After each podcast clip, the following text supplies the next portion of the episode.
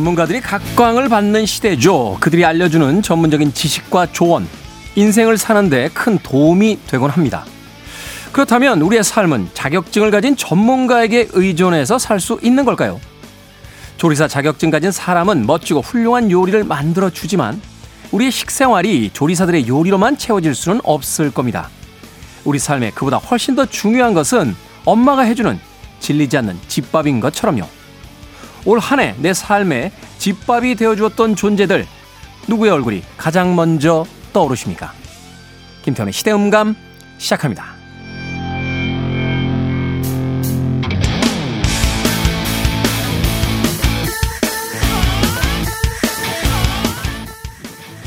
그래도 주말은 온다. 시대를 읽는 음악 감상회 시대음감 김태훈입니다. TV나 라디오, 뭐 인터넷 매체를 통해서도 전문가들의 시대라는 것을 알 수 있죠. TV의 시청률보다도 유튜브에서 전문가들의 그 프로그램들이 훨씬 더 많은 조회수를 기록하는 것을 보고 있습니다. 그래서 많은 사람들이 이 전문가들에게 여러 가지 사안들을 물어보고 또 의지하게 되는데요. 과연 그렇다면 우리의 삶이 이들 전문가들에 의해서 움직여질 수 있을까요?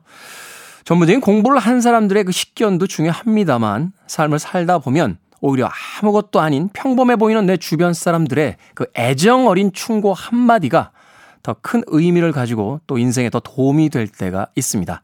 올 한 해 동안 묵묵히 내 곁을 지키면서 내 삶을 지탱할 수 있도록 해준 사람들, 과연 누구였는지 한 번쯤 생각해 보시죠. 자, 김태훈의 시대음감, 시대 이슈들 새로운 시선과 음악으로 풀어봅니다. 토요일과 일요일, 일라드에서는 낮 2시 5분, 밤 10시 5분 하루에 두 번 방송이 되고요. 한민족 방송에서는 낮 1시 10분 방송이 됩니다. 팟캐스트로는 언제 어디서든 함께 하실 수 있습니다. 존 덴버의 음악 듣습니다. Take Me Home Country Roads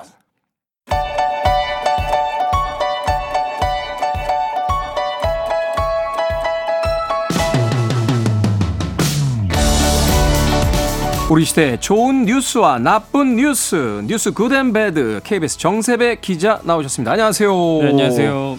자, 오늘 어떤 뉴스 먼저 전해 주시겠습니까? 저는 선택지가 있으면 항상 좋은 뉴스를 좋아하기 때문에 네. 예, 굿뉴스부터 전해드리겠습니다. 이게 도심에서 보통 이제 요새 좀 카페는 뭐 많이들 가실 거고 근데 이제 자녀 있으신 분들은 이제 이런 카페 많이 가실 거예요. 이제 동물들 함께 할 수 있는 그런 야생 동물 카페 이제 혹시 가보신 적 있을지 모르겠는데 이런 것게 좀 곳곳에 있어요. 야생 동물 카페. 네, 실제로 가면 이제 뭐 예를 들어서 뭐 조류라든지 그럼 이제 뭐 자녀들 데리고 가면 이제 새 보면서 이제 카페 영업도 하는데 그럼 이제 이제 학생들 입장에서는 이게 어떻게 보면 실제로 조류를 뭐 가까이서 접하거나 이럴 일이 잘 없잖아요. 뭐 새들이 새장 속에 있는 거죠? 그렇죠, 그렇죠. 근데 실제로 나와서 이거를 이렇게 만져볼 수도 있고 그렇게 해요. 예, 실제로 이걸 관리를 하기 때문에 음. 예, 그런 식으로 체험할 수 있어서 꽤 인기가 많고 그래서 특히 주말 같은 때는 좀 방문객도 많고 요런데 이게 도심에서 이제 이런 야생동물 카페 운영이 조금 금지되는 면이 있어요. 이게 동물 복지 차원이라고 해요. 좀 설명을 드릴게요. 네. 예를 들어서 이제 야생 생물법 시행령 개정안이 이번에 의결되면서 이게 바뀌는 건데 동물원 수족관 외 장소에서 는 원칙적으로 야생동물 전시를 금지를 한다고 합니다. 이걸 만약 규정을 어기고 전시를 하게 되면 또 이제 어떤 처벌을 받게 되고요. 또 오락 목적으로 이제 동물한테 고통을 가하는 행위는 이제 좀 철저하게 금지가 돼요. 예를 들어서 뭐 야생동물에 올라탄다.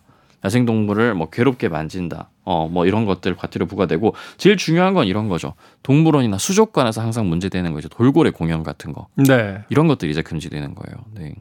이게 아니, 그러니까 법... 저는 그게 더 충격적이네요. 벌써 그런 걸 하고 있었다는 게. 그러니까 동물들을 우리에다 가둬놓고 거기서 카페 영업을 했다는 거잖아요. 실제로 카페 영업을 하는 곳이 있죠. 근데 이제 동물들 가둬놓긴 하지만 어떻게 보면 안전하게 주인이 이제 그 관리 자격이 이제 있는 상태에서 이렇게 체험할 수 있는 좀 체험형이라고 봐야 될 것 같아요. 실제 카페를 좀 설명을 드리면 어떤 관상용으로 쉽게 말해서 우리에 갇혀 있는 걸 이렇게 이제 밖에서 이제 보는 게 아니라 실제로 체험을 할 수 있기 때문에 사실 이게 이용이 좀 늘어나는 추세거든요. 그러다 보니까 카페도 많이 생기고 그런 추세인데 좀 더 설명을 드릴 게 제가 아까 조류 이야기를 들었잖아요. 새. 네. 근데 새 같은 경우에는 전시가 허용됩니다. 네, 또 개나 고양이 뭐 이런 것들은 전시가 가능해요. 파충류도 어떤 경우에 전시가 가능한 게 있고 안 되는 게 있는데 안 되는 거는 주로 이제 질병을 좀 전파할 가능성이 있거나 또는 사람에게 이제 뭐 만약에 위해를 좀 적게 가거나 이런 경우에는 아무래도 좀 전시 여부가 차이가 날 수 있어요. 그러다 보니까 사실 동물복지단체 쪽에서는 어떻게 우려가 좀 나오죠. 아예 시행령을 만들어 가지고 금지를 할 거면 제대로 금지를 하느냐 이게 동물 복지 생각하느냐 이런 이야기가 나오긴 하지만 어쨌든 법 시행을 통해서 아까 말씀드렸던 그런 뭐 돌고래 공연이라든지 일부나마. 예, 이런 것들이 금지된다는 움직임 자체는 긍정적이죠. 이제 한 번에 모든 것들을 하기가 워낙 이제 쉽지가 않으니까 그 이야기 자주 합니다만 그 사회의 어떤 인권 의식을 볼때 예, 제일 먼저 이제 그 남녀 평등 보고요. 그다음에 아동권 보고 그다음에 이제 동물권까지 네. 이제 확보가 되면 그 인권 의식이 굉장히 높은 사회다 이렇게 이야기를 하잖아요. 거기까지 저희가 한 발짝 내딛었다고 보시면 될 것 같아요. 네, 최근에는 사실 동물원도 폐지하자는 운동들이 있는데 네. 있어요. 네, 네. 야생 동물들을 가둬놓는 거 과연 그게 언제까지 그렇게 해야 되느냐 이런 말이 나오죠, 사실. 사실 이제 근대 뭐 혹은 네. 뭐 이전에 이제 봉건주의 시대 뭐 어떤 권력 측에 이제 네네. 권력을 보여주기 위한 그 이후에 이제 상업적인 용도로 변경이 됐긴 했습니다만 동물 복지 차원에서는 사실 말씀하신 그 동물원 문제가 가장 크잖아요. 그렇죠. 그래서 이제 동물원이나 수족관 관련해서도 좀 제도가 바뀌는 게 있어요. 이 동물원 수족관법이라고 있는데 이거 시행령 개정안도 같이 의결이 됐고 네. 쉽게 말하면 이게 가장 핵심은 이게 원래는 등록제였어요. 쉽게 말하면 내가 등록 법적인. 요건만 갖추면 할 어. 수 있었는데 허가를 받아야 됩니다. 이제 허가를 음. 받아야 되고 예를 들어서 뭐 기존에는 규모 이런 요건만 충족을 하면 되는 거예요. 근데 이제는 어떤 뭐 동물의 종별로 또는 특성에 맞게 서식 환경을 제대로 제공하는지 또는 뭐 질병 감염될 우려 이런 것들을 좀 클리어할 수 있는지 이런 계획을 세워야 허가를 받을 수 있고 당연히 그러면 뭐 수의사나 사육사나 그렇죠. 이런 인력 기준도 맞춰야겠죠. 그리고 또 문제되는 게 만약에 동물원이나 수족관 문 닫았을 때그 동물들 어떻게 되냐. 가끔 이런 뉴스도 나오잖아요. 그러니까 이거 동물들 어떻게 합니까? 또 팔잖아요. 네네. 그러니까 이런 관리 계획까지 수립을 해야 이제 허가를 받아서 운영을 할 수 있다고 합니다. 뭐 법이 뒤늦게나마 어 여러 가지 또 제도 보완을 해준다니까 또 반가운 뉴스이긴 합니다만 좀 생각을 좀 달리 해야 될 네. 때가 되지 않았나 하는 생각이 들어요. 뭐 개인적인 생각일 수도 있겠습니다만 저는 그 어항 속의 금붕어만 봐도 이 무슨 잔인한 짓인가. 네. 그렇죠. 그 조그만 세계에다가 생명체들을 가둬놓고서 그것을 관상용이라는 네네. 명목하에 보고 있는데 이제는 좀 우리가 생각을 좀 달리 해야 되는 그런 시대를 살고 있는 게 아닌가 하는 또 생각해 봅니다. 자, 배드 뉴스 어떤 뉴스입니까? 네, 배드 뉴스는 이것도 어떻게 자녀 두신 분들이 들으시면 약간 좀 화가 나실 수 있을 만한 그런 뉴스인데 이제 소아과 오픈런은 들어보셨을 거예요. 예, 소아과 오픈런. 아이 아플 때 네, 네. 주말이나 뭐 평일 가- 가릴 것 없이 이제 소아과는 문 열 때 이제 달려가지 않으면 네. 그 주말 같은 때는 이제 아이들 좀 많은 지역에서는 아예 새벽부터 가서 막 줄을 서고 그래야 된대요. 네. 진료를 잠깐이라도 받으려면 그 소아과 오픈런이라고 하고 또 들어보신 게 이제 응급실 뺑뺑이 같은 지금 의료 현장에서 응급 의료 현장에서 이제 발생하고 있는 그런 사안에 대해서 대한의사협회에서 의료정책연구원이라는 곳이 있어요. 이게 당연히 의료 정책을 마련하고 가장 중요한 것은 의사 정원을 확대하는 논의가 지금 이루어지고 있잖아요. 여기에 대해서 이제 의협 쪽에 이제 어떤 연구를 담당하는 곳인데 거기 연구원장이 소아과 오픈런에 대해서 엄마들이 브런치를 먹으러 가려고 빨리 간다 이런 식의 말을 낸 게 좀 논란이 되고 있어요. 아니 브런치를 먹으러 가기 위해 빨리 가면 안 됩니까? 그 자체도 그러네요. 아니 그러니까 오후에 약속이 있어서 네. 쉽게 말해서 이거는 의료 현장의 위기가 아니고 그 어떤 개개인의 그런 상황에 따른 거니까 의사 증언을 늘릴 필요가 없다 이런 논리를 만들기 위해서 사실 이런 말을 지금 꺼낸 거예요. 아니 그 논리 이전에 그러니까 어, 좀 이따가 약속이 있어서 아침 일찍 아이 데리고 네. 병원 가는 게 잘못된 건가요? 전혀 잘못된 게 아니죠.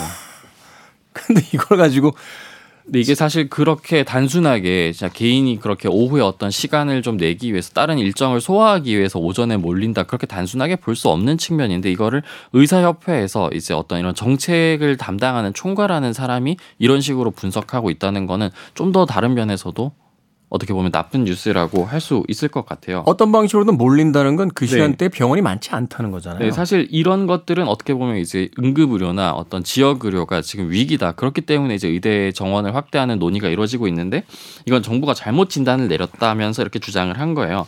예를 들어서 뭐 젊 이런 발언도 했어요. 그러니까는 엄마들이 조금이라도 진료가 마음에 안 들면 맘카페 같은 데 이제 악의적인 소문을 퍼뜨려서 병원이 문을 닫기 때문에 소아과 진료가 어려워진 것이다. 뭐 많은 이런 사례가 없을 수- 없진 않겠죠. 있긴 하겠죠. 근데 블랙 이게. 지역 의료 위기를 가져온 이제 근본적인 원인이 되지는 않잖아요.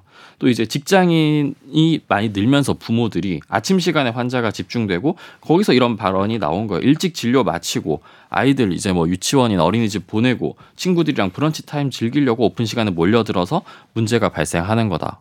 위기 의료 위기 없다. 이런 식의 발언을 한 거죠. 그다음에 네. 응급실 뺑뺑이 아까 말씀드렸잖아요. 네. 응급실 뺑뺑이 같은 경우에도 사실 이게 지역 에 특히 좀 많이 심각하다고 해서 특히 야간 시간대 같은 경우에는 병원에 갈 수가 없으니까 그런데 이거는 다른 게 문제가 아니라 이제 응급 법 개정이 되면서 119로 이게 다 통폐합되면서 문제가 발생했고 결국 소방대원이 전문성이 없어서 응급 환자가 있으면 무조건 대형 병원으로 보내다 보니까 이런 문제가 발생한 것이지 또 이것도 결국 근본적인 위기는 없다 이런 취지의 발언을 한 거죠.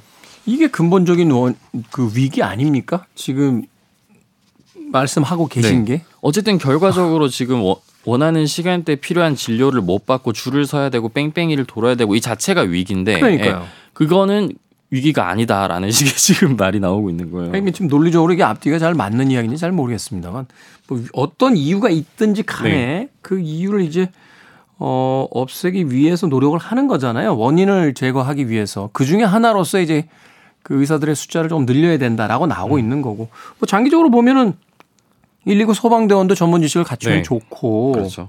그렇죠? 이분이 말씀하신 건 어떻게 보면 현상이죠. 실제로 있는 현상이라고는 볼 수 있죠. 당연히 그런 일이 없지 않을 것이고 그렇지만 그게 근본적인 원인은 아니고 근본적인 이걸 바꾼다고 해서 근본적인 해결책이 될 수도 없는데 네. 사실 어떻게 보면 이게 뭐 의사들 내부에서 보는 곳에 이거 이런 글을 기고한 거긴 하지만 논란이 일 수밖에 없죠. 사실 이게 의사 사회 전반으로 확대된다면 모든 의사분들이 이렇게 생각하시지 않을 텐데 이런 어떤 논리라든지 이런 것들이 확산된다면 그 자체로도 좀 우려스러운 부분이 있고 또 한 가지만 더 소개를 해드리자면 이제 의사 소득에 대해서도 이거는 가짜 뉴스다. 그러니까 우리나라 의사 소득이 뭐 거의 최고 수준이다 이렇게 하는 거는 가짜 뉴스고 이건 가진 자에 대한 증오 때문에 나온 발언이다 이런 발언도 했다고 해요.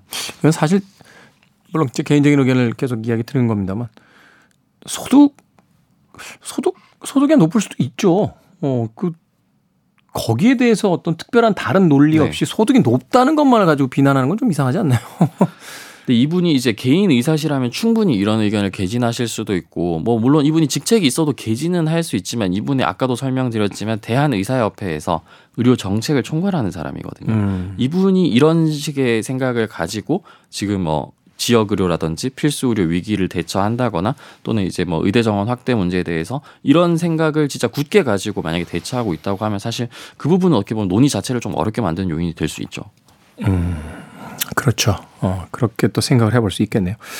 어찌됐건 지금 화가 많이 나 있는 것 같습니다. 의협에서는. 음, 이게 과연 어디까지 대치 상태를 유지하게 될지 또 극적인 타협점이 나올지 좀 더 지켜봐야 될 것 같은데 어, 이런 분쟁이 많아질수록 결국 음, 이제 국민들이 그 의료 어떤 서비스에서 불이익을 당할 수밖에 네. 없는 거니까 좀 현명한 타협점들을 찾아야 되지 않나 하는 생각 해보게 됩니다. 자, 뉴스 Good and Bad. KBS 정세배 기자와 이야기 나눠봤습니다. 고맙습니다. 네, 감사합니다.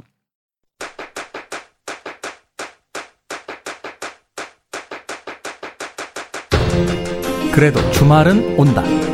김태원의 시대 음감.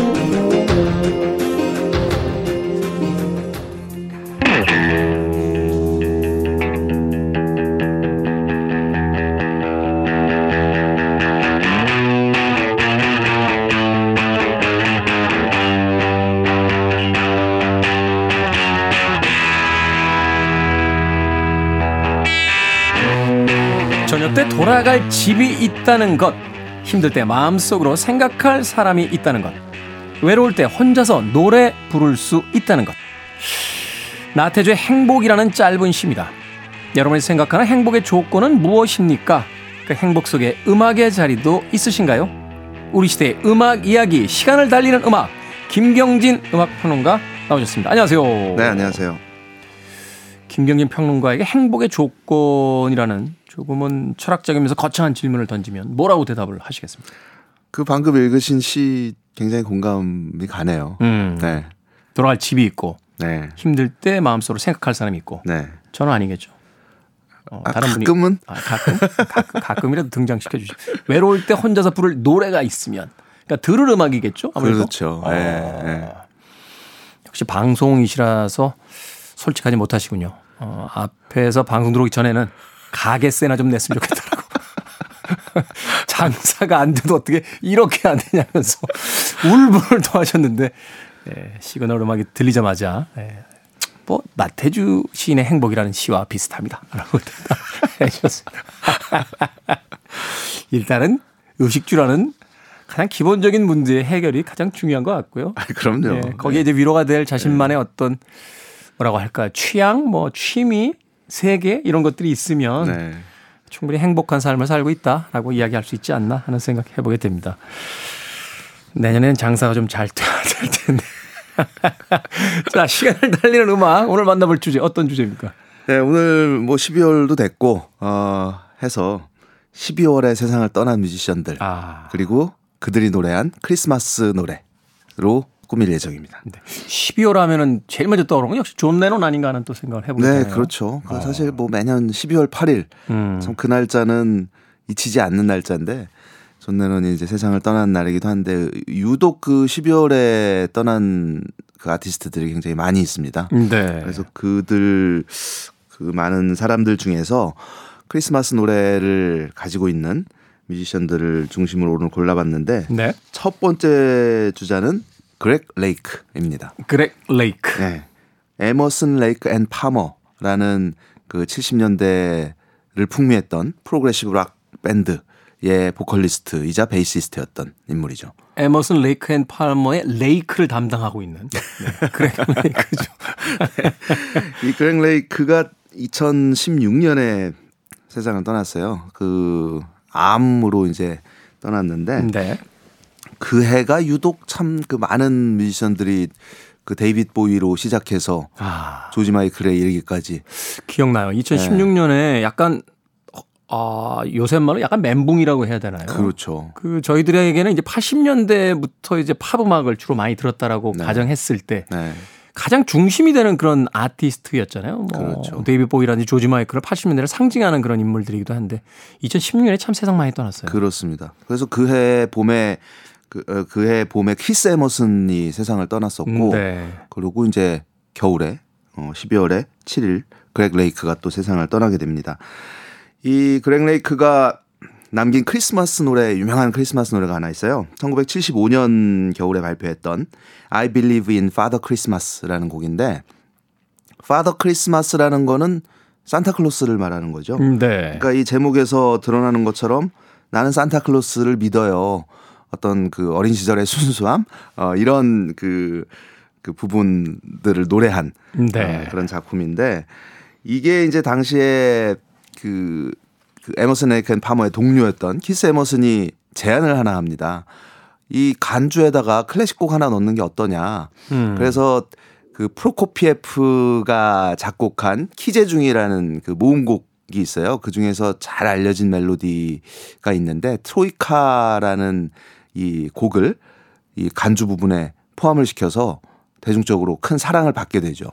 이게 그 찰리 파커 등장하면서 이 재즈사에서도 네. 사실은 그 즉흥 연주 부분에다 이제 클래식 음악들 많이 썼었잖아요. 그렇죠. 네. 그 전통이 있는지 네. 80년대까지만 해도 이 헤비메탈 그룹들도 중간에 이 기타 리프에다가 클래식 선율들 쓰고 했던 기억이 그런 나는데. 경우가 많았죠. 네. 네. 그래서 이 I Believe in Father Christmas가 영국 차트 2위까지 오릅니다. 아, 근데 결국 1위는 못했어요. 왜냐하면 보헤미안 랩소디가 있었거든요. 그래서 그 그때 이제 비슷한 시기에 발매됐던 보헤미안 랩소디가 1위에 이제 머물러 있었는데 나중에 그렉 레이크가 그런 얘기를 해요. 역사상 가장 위대한 곡에 진 거기 때문에 그다지 불만은 없다. 그다지 불만은 없다. 하지만 클리프 리차드 같은 거에 졌으면 난 정말 열받았을 거야. 이런 아니, 클리프 리차드가 어땠어요? 아니, 클리프 리차드가 어땠어요?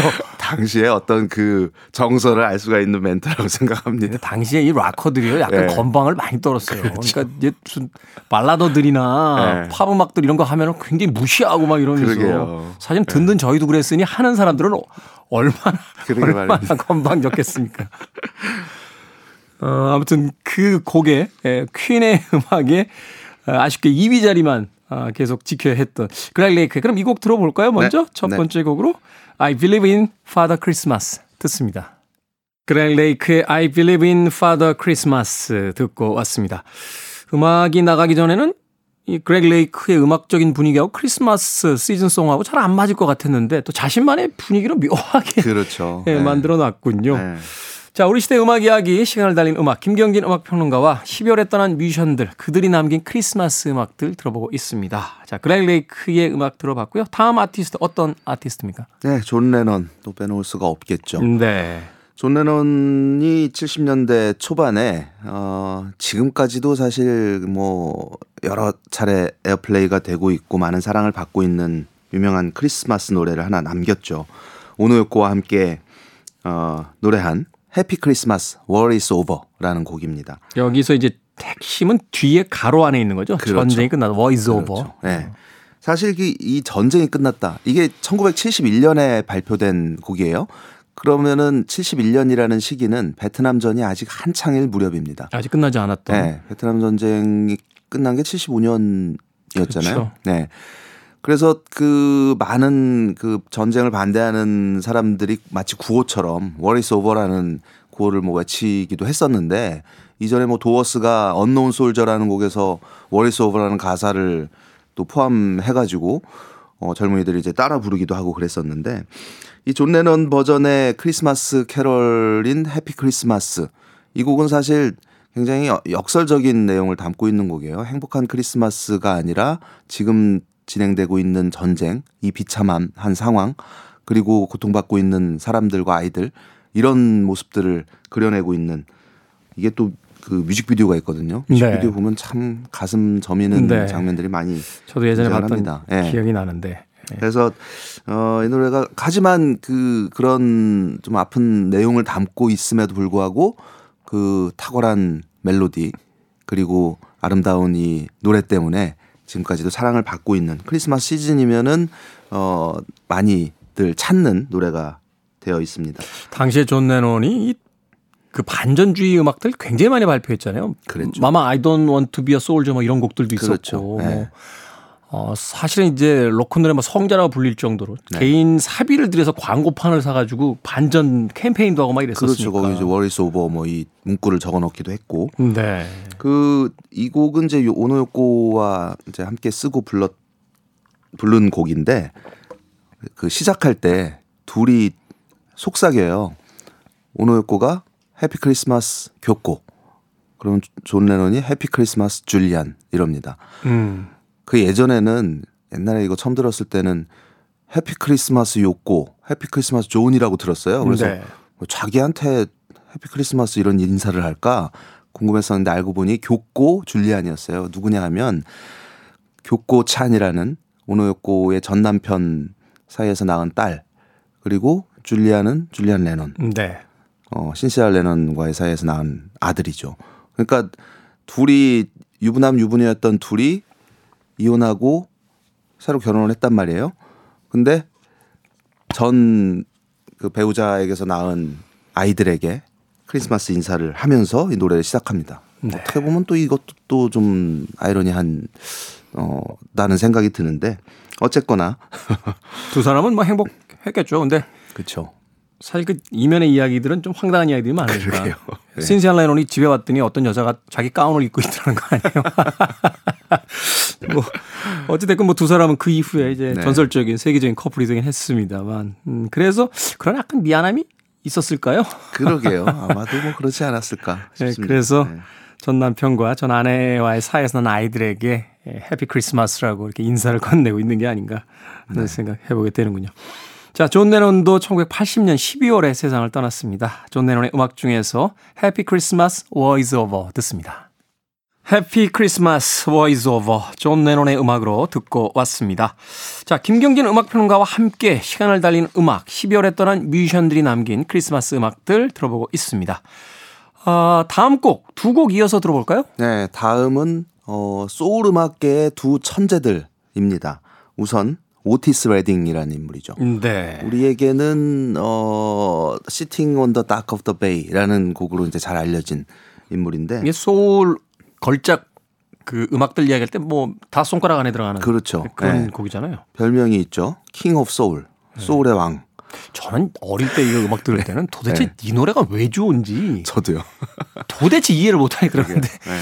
아, 이제 나이를 먹고 나니까 네. 이제 소울의 어떤 그 원류의 음악들을 가지고 어떻게 이제 또 그 현대화된 네. 소울들을 만들어냈는지 그렇습니다. 이해가 가더군요. 그래서 이 오티스 레딩이라는 인물이 이제 끼친 뭐 영향력은 어마어마하죠. 마빈 게이하고 함께 그렇죠. 축이죠. 네. 네. 마빈 게이가 그 모타운 레이블을 대표하는 인물이었다면 오티스 레딩은 남부의 스택스 레이블을 대표하는 소울 싱어로서 근데 이 오티스 레딩은 26세 세상을 떠났습니다. 어, 비행기 사고였어요. 어, 그 스택스 레이블의 그 하우스 밴드라고 할까요? 그 아주 위대한 펑크 어, 연주 그룹으로 알려진 바케이스의 멤버들과 함께 어, 세상을 떠나게 되죠. 그래서 이 오티스 레딩이 1967년 12월 10일에 세상을 떠나고 나서 바로 공개된 싱글, 그러니까 유작처럼 공개된 싱글이 화이트 크리스마스라는 곡입니다. 네. 뭐 우리에게 너무 잘 알려진 그 어빙 벌린이 작곡했던 이 노래를 오티스 레딩 버전으로 준비했고요. 이어서 제임스 브라운의 곡을 들어보겠습니다. 아, 제임스 브라운. 제임스 브라운은 2006년 크리스마스에 세상을 떠났어요. 12월 25일 날 또. 네. 네. 근데 참 그 해에 내한 공연을 왔었거든요. 몇달 전에. 그 공연 봤었거든요. 네. 그때만 해도 무대에서 정말 엄청나셨는데. 어, 그때 정말 놀랐던 게 어떻게 70이 넘은 노인이 저 몸놀림이 나올 수가 있을까. 그러네. 이 네. 양쪽 발을 거의 그러게. 저는 그 신발 밑에서 연기 나는 거 본 것 같아요. 어, 너무 너무 급격히 움직이셔가지고. 네. 네, 그래서 와 그리고 저 정말 노래도 젊은 시절과 다름없는 그런 목소리를 보여줬었는데 어, 몇 달 후에 이제 갑자기 세상을, 네. 네, 세상을 떠나셨어요. 그래서 이 제임스 브라운도 크리스마스 앨범을 당시에는 이제 그 뮤지션들이 크리스마스 앨범 한두 개쯤은 다 남겼을 정도의 어떤 트렌드가 형성이 돼 있었어요. 네. 그래서 뭐 제임스 브라운도 여러 장의 이제 크리스마스 앨범을 남겼는데 그 중에서 1966년에 발표했던 그러니까 제임스 브라운의 첫 크리스마스 앨범이죠. Sings Christmas Songs라는 앨범 중에서 Let's Make Christmas Mean Something This Year. 그러니까 올해는 크리스마스가 좀 뭔가 의미 있게 되기를 만들자. 좀 약간 이런 내용의 노래인데 여성 합창단과 함께 제임스 브라운은 내레이션을 해요. 그 덕담이죠. 그러니까 아주 좋은 이야기들을 쭉 어, 늘어놓는 형태로 돼 있는 그런 크리스마스 노래입니다. 네. 오티스 레딩의 화이트 크리스마스 그리고 제임스 브라운의 Let's Make Christmas Mean Something This Year 두 곡 이어서 들려드립니다. 오티스 레딩의 화이트 크리스마스 그리고 Let's Make Christmas Mean Something This Year 제임스 브라운의 음악으로 두 곡 이어서 듣고 왔습니다. 자, 아, 이제 시간이 별로 없네요. 김경진 음악평론가와 함께하는 시간을 달리는 음악 노래 끝곡 소개해 주시죠. 네, 12월에 떠난 뮤지션 그들이 부른 크리스마스 노래. 오늘의 마지막 주인공은 조지 마이클입니다. 조지 마이클. 조지 마이클도 2016년 크리스마스에 세상을 떠났죠. 네, 너무 갑작스러웠어요. 네. 그렇습니다. 예. 심근염, 심장 쪽 문제 문제로 어참 안타까운 나이에 세상을 떠나게 됐는데 뭐 조지 마이클 또 이제 웸 시절부터 하면은 뭐 너무 명곡들이 워낙 많아서 아, 대단한 멜로디 메이커죠. 그렇죠. 엘튼 존이 네. 뭐첫 손가락을 꼽았던 그렇습니다. 최고의 작곡가라고 이야기했던. 예. 그래서 또 크리스마스 시즌이니까 뭐 많이들 들으셨겠지만 음. 예. Last Christmas 오늘 끝곡으로 준비했습니다. 앤드류 리즐과 TV보다 갑자기 뛰어올라와서 만든 곡이에요. 이 곡으로 어, 김경진 평론가는 작별 인사합니다. 내일 또 이 시간에 예, 나와 주실 겁니다. 고맙습니다. 고맙습니다. 저도 끝 인사 드립니다. 지금까지 시대음감의 김태훈이었습니다. 고맙습니다.